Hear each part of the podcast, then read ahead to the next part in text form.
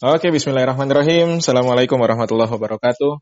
Selamat pagi, siang, sore, malam, subuh, teman-teman pendengar ruang tumbuh.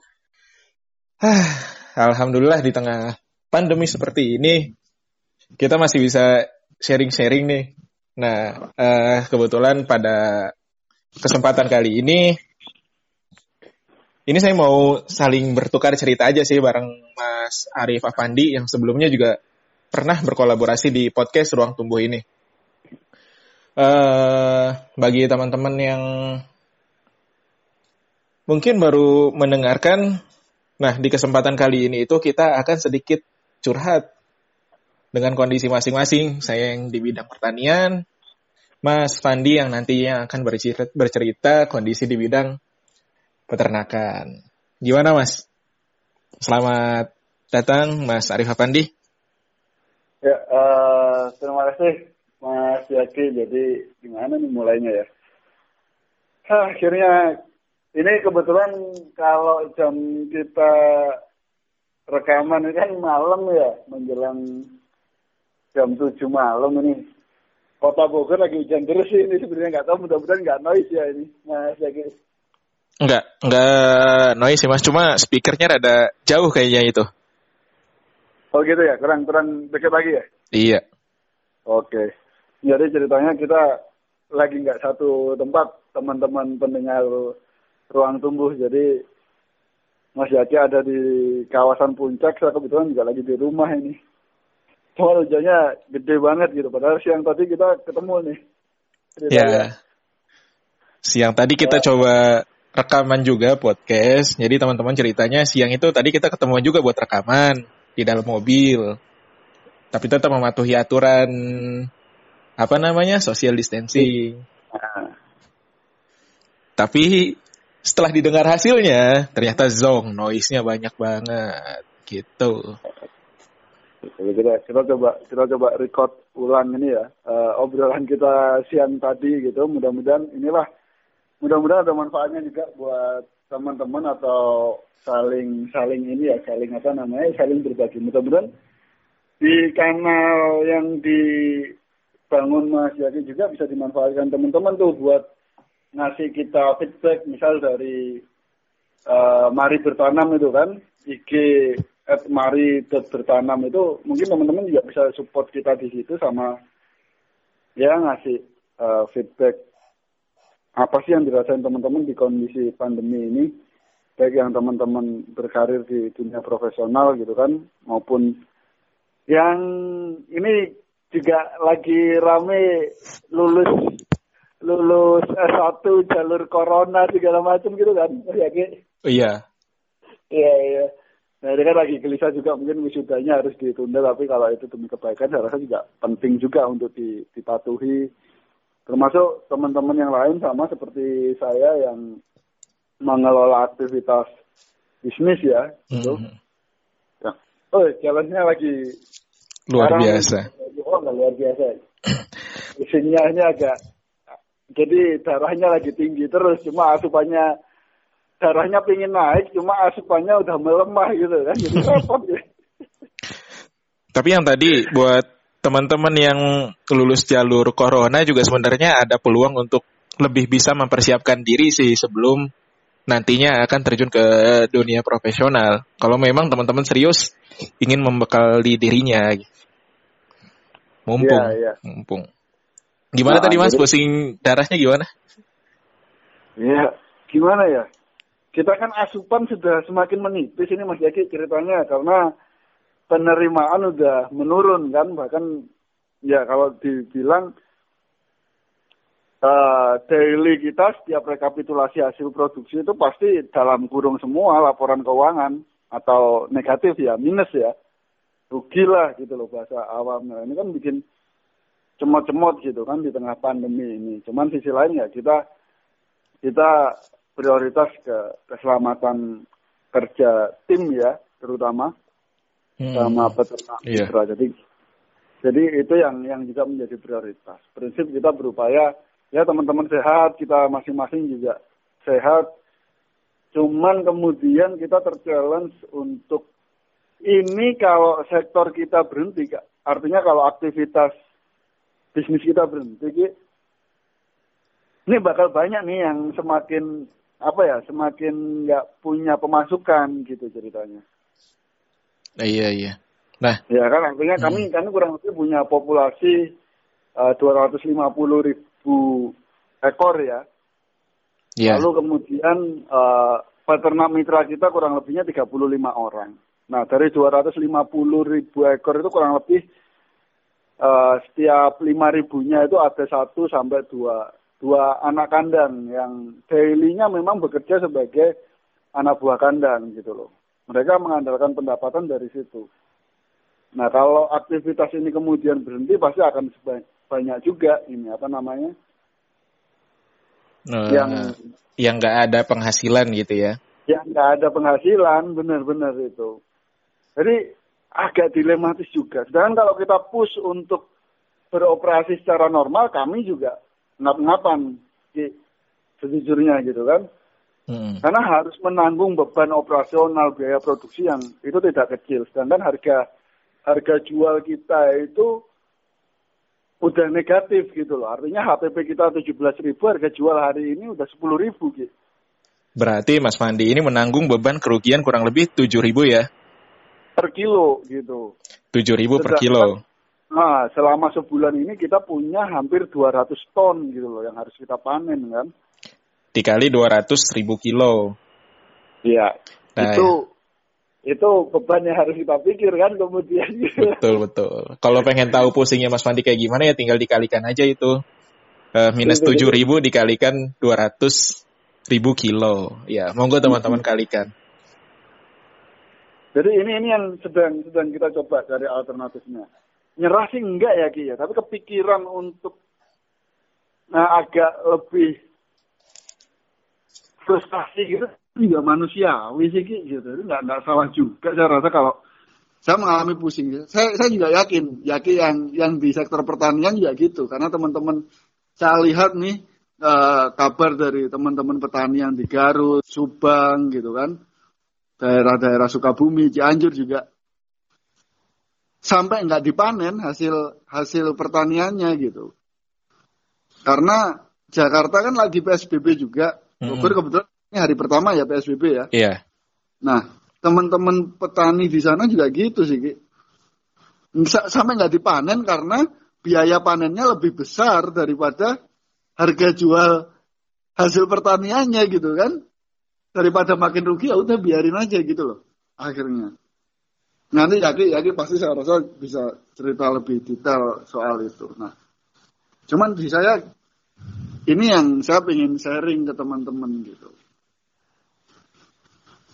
Dalam kondisi yang pusingnya luar biasa ini, saya kemarin juga beberapa hari lalu akhirnya juga curhat ceritanya ke salah satu guru kita dulu di Malang, iya. dosen, ya Prof.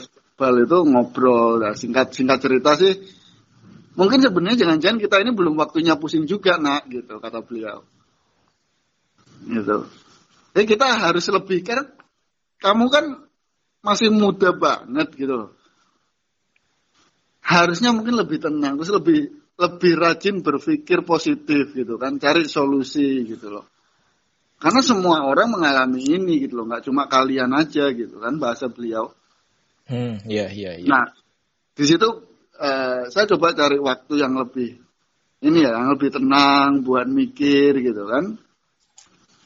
Memang prosesnya nggak sesederhana itu, pasti ya pusing-pusing itu kan pasti ada gitu kan. Nah, cuman saya rasa juga itu penting kita lakukan untuk lebih jernih berpikir, lebih proaktif, untuk lebih rajin pikir positif juga cari solusi gitu. Nah itu jadi memang kita penting ternyata untuk lebih sadar harus rajin memang gitu loh. Jangan-jangan sumpeknya kita, buteknya pikiran kita itu hasil dari kita cari-cari alasan aja gitu loh. Bahwa kondisi ini merugikan kita sekali gitu kan. Gitu. Jadi kita arah berpikirnya harus ke koordinat yang positif gitu. cari solusi gitu kan masih bisa melangkah kan besok lakukan gitu masih ada opsi kerja kan kerjakan gitu pikir pikir. Satu persatu pasti bisa ini semua selesai itu kalau kita udah nyerah gitu. Kayaknya maknanya kemudian pesan dari beliau seperti itu. Ya akhirnya itu menjadi positif juga buat kita yang muda-muda ya. Apa pun lah sini nanti kita selalu berharap yang lebih baik gitu. Yang jelas masih optimis sih, kita kan masih muda nih gitu kan, masih optimis buat apa pun yang terjadi kita masih bisa uh, perbaiki, masih bisa untuk lebih gede lagi gitu. Yang penting nggak nyerah itu. Ya itu aku, uh, aku sendiri ya bersyukur sih pas karena uh, hal ini terjadi di usiaku yang saat ini baru menginjak 26. Mungkin sampean 27 mau masuk 28. Nah, eh, dalam artian ya meskipun kita nggak tahu ya ke depan umur kita seperti apa. Nah, di usia-usia kayak gini ini kita bisa lebih merencanakan eh, aktivitas ke depannya. Jadi salah satu ancaman-ancaman model pandemi ini kan le datang lebih awal nih. Lain hal misalkan kita lebih udah di usia-usia yang mungkin di atas 40, ya kita nggak tahu kayak seperti apa. Kalau sekarang sih relatif lebih siap dan nanti mungkin uh, pasca pandemi ini pun akan melahirkan habit-habit baru sih menurut aku pribadi gitu mas. Benar benar. Itu itu itu yang harus jadi keyakinan kita ya. Makanya saya saya, saya sore tadi juga uh, agak berpikir ya, berefleksi lah mungkin lebih tepatnya gitu. Kadang mungkin kita ini ada fase-fase songong sama ketidaktahuan kita gitu loh mining nggak ini kira-kira ya? Sebenarnya banyak solusi gitu kan, masih banyak lah yang bisa kita perbuat gitu kan. Kita alasan mungkin mungkin banyak hari ini di antara kita yang masih seusia kita kurang lebihnya yang energinya lagi gede-gedenya gitu pulang nih gitu kan ke kamu halaman masing-masing dan kemudian jobless gitu gitu kondisinya gitu kan nggak ada income segala macam gitu kan hmm. memilih untuk menggantungkan diri ke sanak family lah kurang lebihnya di, kan, di kampung halaman gitu kan. Ya kan padahal kalau di flashback lagi ditarik ke belakang ke beberapa waktu ke belakang yang lalu kita kan agak sombong tuh bahwa generasi kita ini high tech segala macam gitu kan. Mm-hmm. Kita yang yang mengklaim diri kita ini lebih aware dengan teknologi kok malah frustasi gitu loh di kampung halaman gitu kan karena saya saya kebetulan uh, sebagian besar farm kita mitra di partnership farm kami itu kan banyak di pinggiran Kabupaten Bogor ya Ki ya. Hmm. Itu banyak anak-anak muda yang pulang kampung ceritanya. Awalnya mereka sederhana sekali prinsipnya. Paling nggak di kampung aku bisa makan daun ketela, singkong masih banyak gitu kan. Hmm lima enam tujuh hari mungkin itu masih ini. Masuk ke minggu kedua kan mulai bosan kan mereka. Ya kan? Hmm. anggap nggak kapatan segala macem gitu kan. Ya teman-teman yang dari Jakarta lah kebanyakan. Mulai ke arah kriminal lagi ngisengin gitu kan. Dan ini usaha tetangganya orang lain gitu. Menjarah. Jadi mulai minta ayam di uh, farm-farm oh. kita. Ini case-nya yang ada di tempat sampean ya. Real nah, ada di sekitar kandang. Real, real ini, real. Jadi mereka mulai melakukan itu gitu loh. Tuh, kok jadi gitu dengan dalih bahwa aku nggak punya pemasukan gitu loh. Itu dalihnya sih gitu. Dan banyak Ya sekarang infrastruktur komunikasi udah masuk ke pelosok negeri ya Ki ya. Saya rasa untuk Kabupaten Bogor sangat mudah akses internet. Banyak sekali referensi-referensi yang bisa didapat dari YouTube, Google dan yang lain ya, platform digital yang lain yang bisa jadi referensi untuk meningkatkan kreativitas teman-teman terutama yang masih seusia kita di 30-an tahun lah saya bilang. Bukan kemudian menyalahkan kondisi dengan bertindak yang merugikan orang lain, Ki. Orang lain berusaha dia menjarah gitu kan. orang lain berusaha dia menghalang-halangi gitu kan. Terus kemudian sok jago lagi gitu kan, karena merasa kuat, karena merasa penduduk asli gitu kan. Gitu. Loh, kalau sok jago kok kenapa dia nggak lebih jago ke hal-hal positif gitu loh. Kalau kita yang berpikir lebih jernih ya, ya. Kenapa sok jagonya merugikan orang, premanisme banget gitu loh yang dilakukan gitu kan.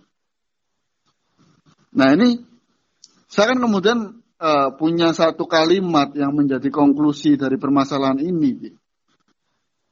Mungkin masih banyak di antara kita yang terlalu sombong dengan ketidaktahuan, Ki. Dengan kekurangan kita, Ki. Gitu loh. Bentuk perbuatannya seperti tadi yang saya gambarkan. Kalau yang terjadi di sekitar tempat usaha saya ya, Ki ya. Itu, Ki. Nah, pesan saya apa kemudian ke teman-teman yang ingin saya bagi itu ya, ya ayolah kita lebih positif lah. Beraktivitasnya lebih positif, bersikapnya lebih positif banyak media gitu kan semua tidak sedang dalam kondisi baik-baik saja, iya. Termasuk kami juga dalam kondisi itu. Tadi di depan, di bagian-bagian awal kan saya juga sudah menggambarkan, walaupun saya tidak memberikan hasil angkanya ya, cuma acuannya kan bisa dihitung. Kami juga sedang mengalami kerugian yang nilainya juga tidak sedikit gitu loh.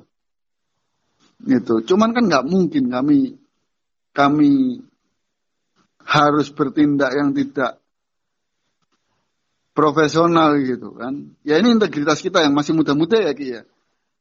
Responsibility kita kan harus di sedang diuji lah, saya saya bilang di sini. Itu banyak belajar segala macam. Kalau kita skillful, saya yakin apa pun nanti impact dari kejadian ini, pasti kita cepat bangkitnya gitu loh Ki. Iya kan? Ya mungkin karena habit yang terbentuknya pun berbeda mas dengan lingkungan yang berbeda. Makanya kebiasaan-kebiasaan yang terbentuk nggak sama prosesnya tanpa mendiskreditkan antara kita sama teman-teman yang dijadikan studi kasus Mas Mandi itu ya. Karena memang kan pembentukan habit itu butuh proses. Iya, Memang sih, jadi kan perubahan perilaku kan juga ini ya, Ki, ya. Apa namanya? Nggak bisa cepat di, dilakukan gitu kan. Kita merubah perilaku seseorang pasti butuh waktu yang lama. Itu karena berkaitan dengan sikapnya, berkaitan dengan pengetahuan mereka, keterampilan mereka gitu kan. Jadi tiga aspek perilaku ini ini yang nggak bisa kita ingatkan habis itu jangan habis itu mereka akan sadar gitu juga. Kita harus menyadari itu kita yang harus ekstra sabar memang. Nah saya berharap teman-teman yang sudah tahu lebih dulu lebih paham sekalipun daripada kami gitu kan.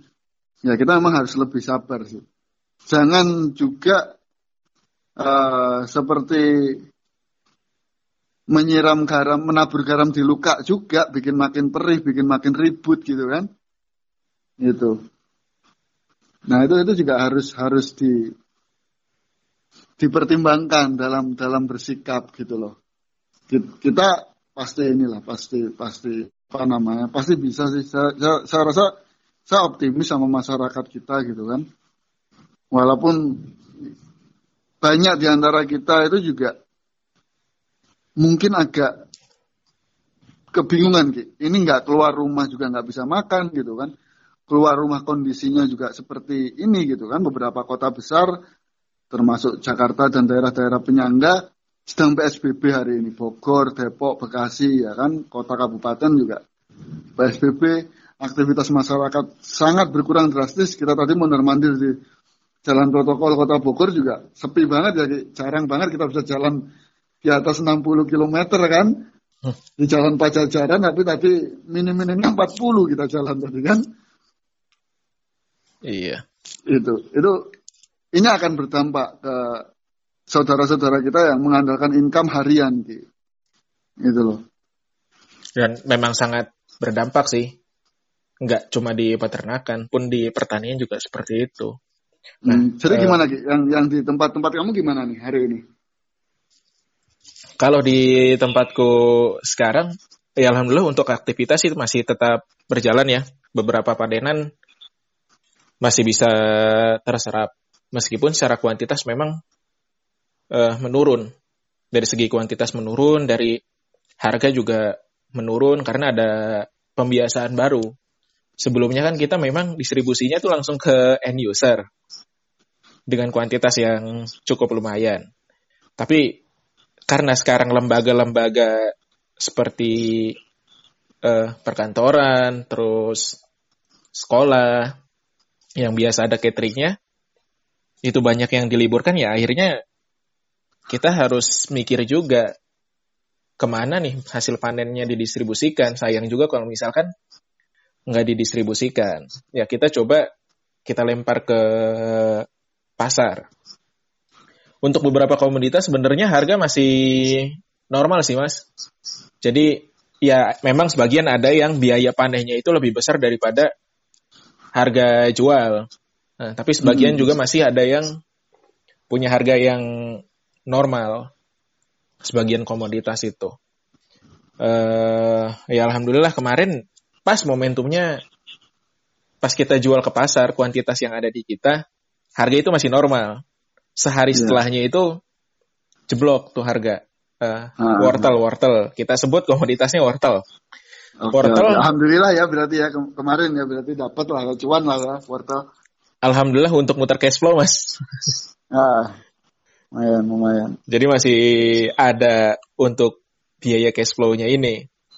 Ya kita juga tetap mikir beberapa opsi. Satu sisi kita harus bertahan di kondisi yang seperti ini saat ini. Nah kita juga harus bertahan di kemudian hari nih. Gitu. Hmm. Itu itu itu sangat dilematis memang. Kalau hari ini kita paksa normal kan ini akan berdampak pada keberlanjutan kita kan. Mm-hmm. Bisa jadi kalau kita paksakan ini akan mengerus modal kerja kita. Tapi kalau kita hentikan next setelah ini semua berakhir kita akan memulai lagi dari nol dan itu juga nggak mudah tentunya, ya kan? Iya, itu. Ya, Jadi kita, huh? Nah, jadi bisa kehilangan momentum itu juga. Gitu. Makanya kita harus benar-benar persiapannya ini harus benar-benar ini ya uh, kajian analisanya itu harus komprehensif memang. Itu. Jadi jangan sampai kesimpulan kita menganalisa kondisi ini setengah-setengah salah kita me mengambil kebijakan kerja gitu loh gitu. Ya kan? Bahaya ini gitu. Iya. Nah kalau ya di tempat Yaki kan lebih lebih ini ya lebih kompleks manajerialnya gitu. Itu sama sama di saya relatif masih minim lah birokrasinya. Jadi hal spontan itu sangat bisa bisa kita ambil gitu keputusan-keputusan spontan gitu ya. Gitu. Sebenarnya kayak kebal ya. kebalikannya sih kayaknya di sini lebih sederhana juga sih mas. Oh gitu ya? Iya. iya. Oh, berarti enjoy sama-sama enjoy untuk untuk keputusan-keputusan taktis kan berarti. Iya, kayak misalkan kan sekarang uh, kita masih punya operasional untuk memutar cash flow karena hasil yang didapat itu berkat 2-3 bulan yang lalu kita tanam. Kita nanam beberapa komoditas itu kan waktu masih normal-normal lah. Nah sekarang ini masih ada hasil dan masih ada harga alhamdulillahnya komoditas yang kita tanam. Ya untuk ke depan dengan kondisi yang seperti ini ya kita mikir ya salah satu strateginya kita coba rubah. Otomatis yang sudah dipanenkan harus ditanam ulang nih. Nah itu kita reschedule lagi, reschedule, kita atur yang komoditas sifatnya high cost, kita coba rubah ke komoditas yang sifatnya low cost juga. Karena memang iya bedanya di sektor peternakan sampean kan di Tangguh Farm itu fokusnya memang ke ayam broiler kan? Yes. Nah, nah kalau di aku yang pertanian ini kan lebih enaknya mungkin bisa ngatur komoditas. Jadi ketika biaya komoditas misalkan tanam cabai itu kan termasuk yang high cost, high risk juga. Ya itu kita bisa polakan nanam komoditas yang lain yang sifatnya itu lebih low cost kayak wortel atau daun-daunan macam kangkung, bayam itu kan sifatnya lebih low cost. Ya setidaknya untuk menjaga uh, produksi ke depan. Skala produksi kita memang kurangin, skala produksi kita kurangin, tapi jangan sampai nggak ada produksi sama sekali yang tadi sampean bilang itu.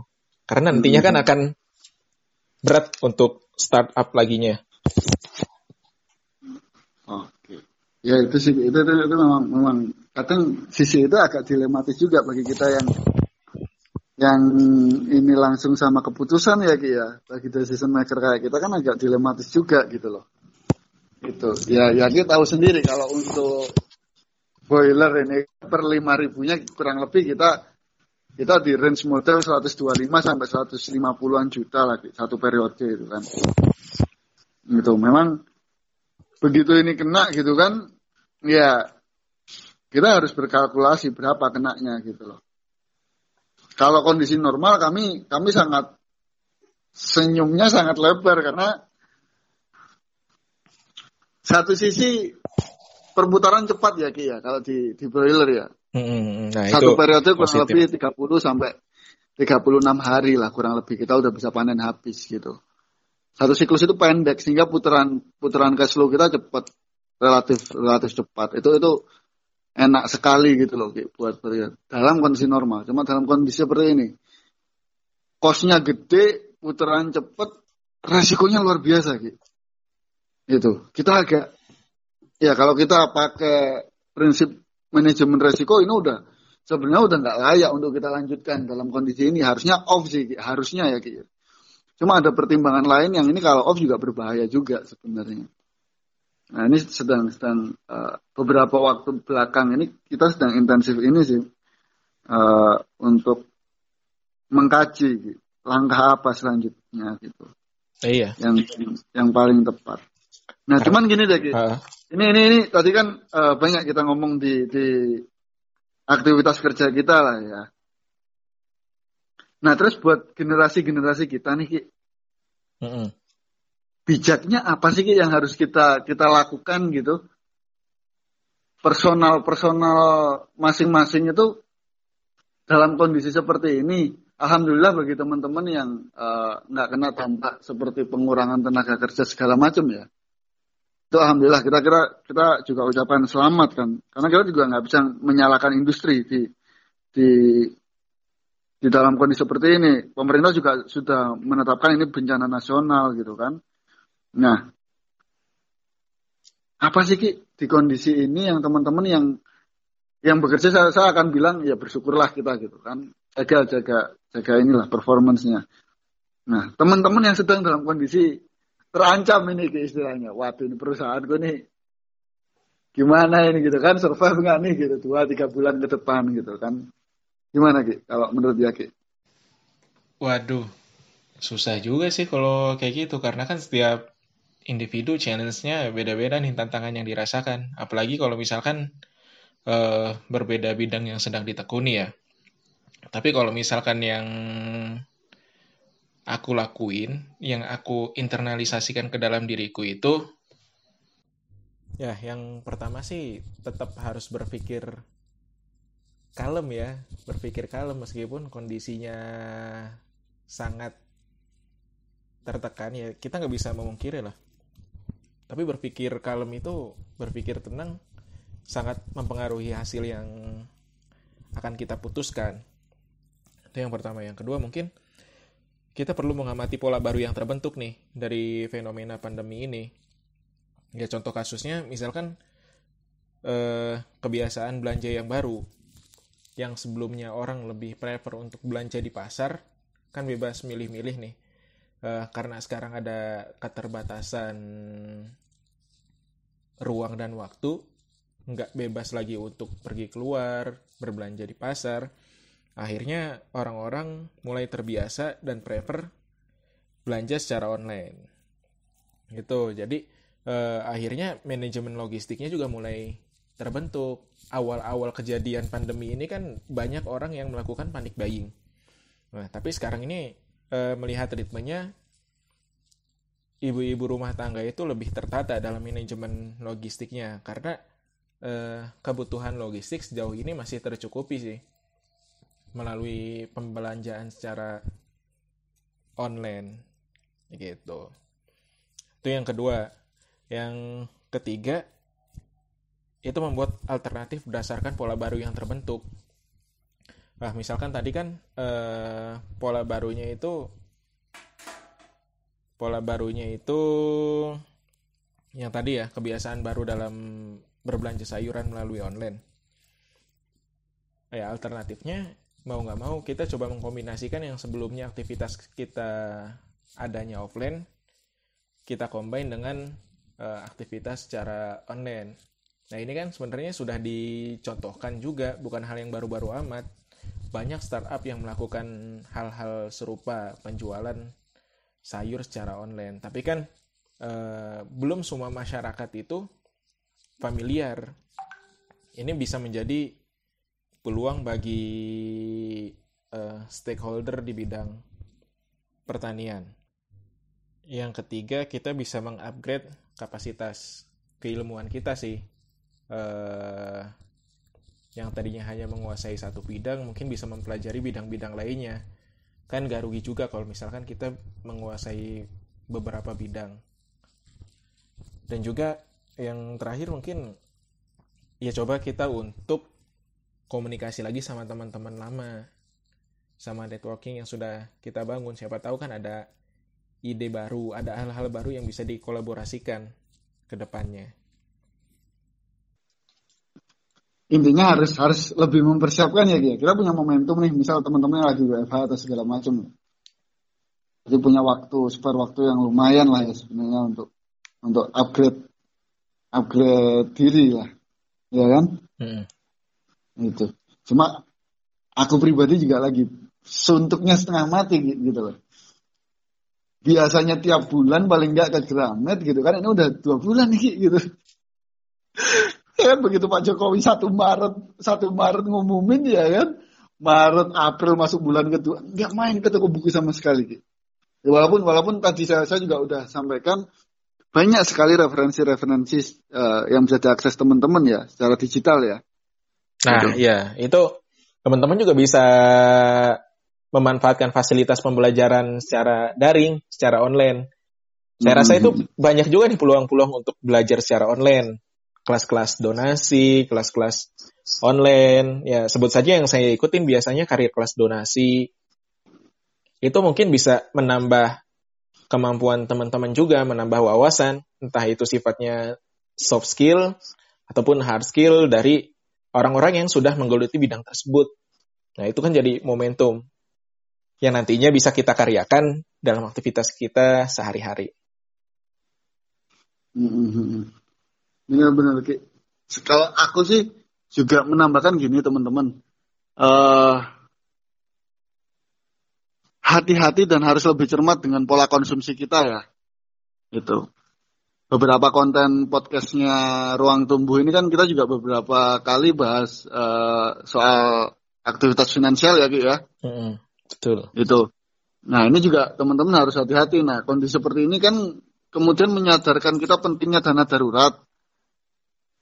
Ya kan? Mm Yang itu harusnya tersedia enam kali kebutuhan konsumsi kita tiap bulan gitu. Misal uh, bulanan kita butuh satu juta gitu kan. Paling enggak tabungan kita untuk dana darurat ya. Pos pos dana darurat harus siap 6 juta gitu loh. Itu itu harus harus ada, harus makanya kita harus well well prepare uh, soal uh, saving kita gitu. Jadi tadi menyikapi itu karena kan apa pun ceritanya kita pasti butuh makan gitu loh.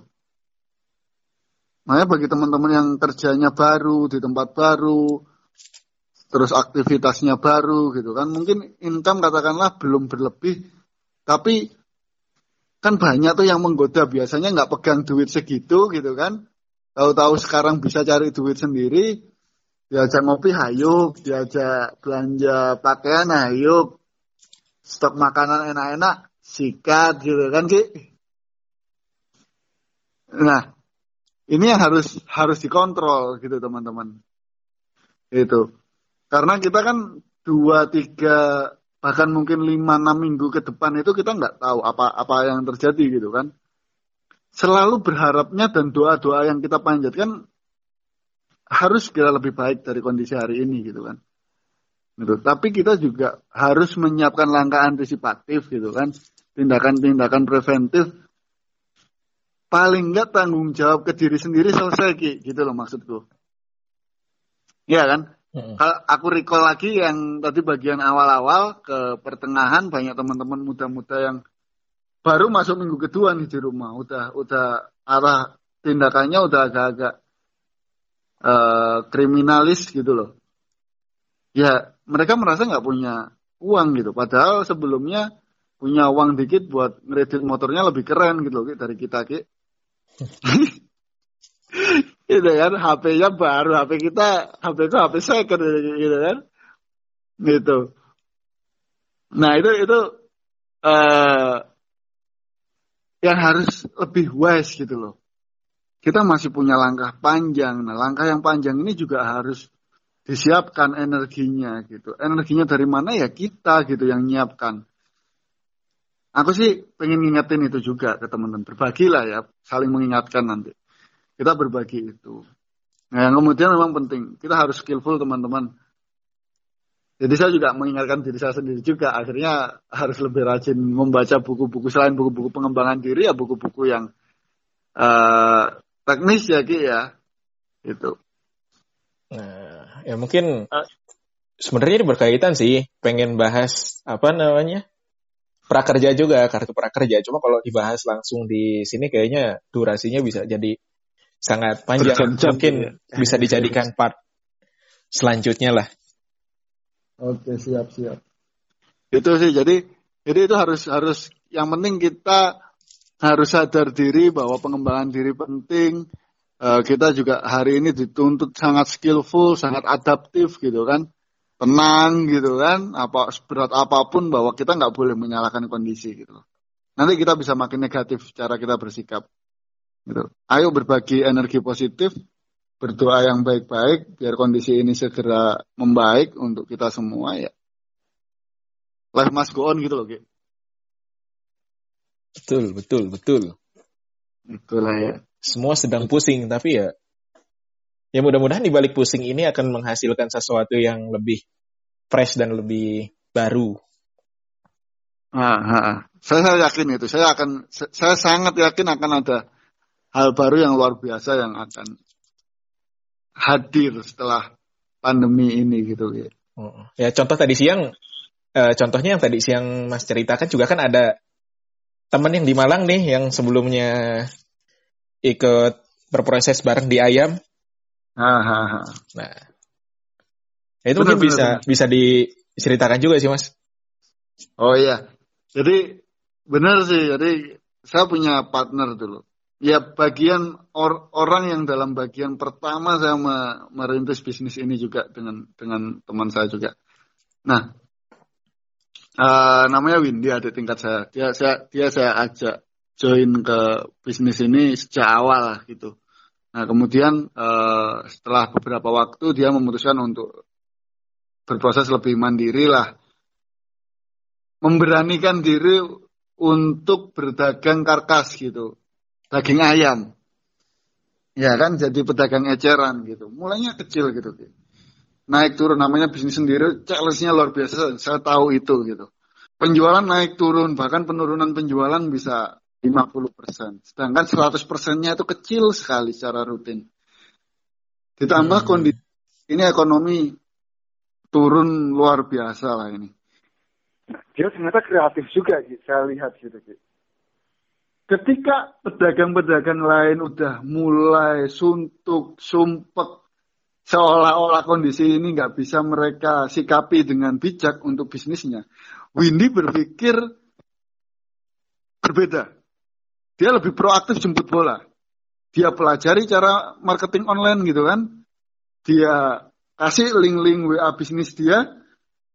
Dia layani customernya dengan lebih baik ya. Jadi uh, inilah service yang dia berikan itu sangat memuaskan kalau saya karena kami masih sangat intensif untuk berkomunikasi gitu.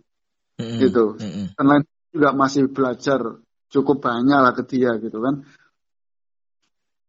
Ternyata bisa gitu. Justru penjualannya itu meningkatnya sudah lebih dari 100% lah dari kondisi normal ya. Artinya growth sekarang gitu kan bisnisnya gitu. Yang kedua dalam kondisi seperti ini walaupun di farm kayak saya pelakunya harga ayam lagi murah banget ini kesempatan bagi trader-trader seperti Windy. Pedagang-pedagang daging ya. Marginnya akan lebih lebar gitu. Dan ini waktunya ini momentum Windy untuk untuk untuk lebih kreatif sih Ki. Karena dia kemarin udah kreatif, ini buahnya dan harus lebih kreatif lagi. Jaga jaga sikap juga harus berkembang lagi gitu kan. Dan ini luar biasa sih Ki. Hasil hasil dari pemikiran dan aktivitas yang positif kemudian dampak konkretnya penjualan bagus, usaha lebih profitable gitu Ki. Ya kan? Publik lebih aware bahwa brand dia kan ayam rakyat ada di Malang. Dia bisa bisa delivery ke seluruh uh, kota Malang dan sebagian kabupaten Malang. Nah, ini bisa bisa jadi contoh buat kita tentunya. Saya saya sangat sangat apresiasi itu gitu loh. Itu teman-teman. Ternyata berpikir positif itu mesti ada jalan gitu loh.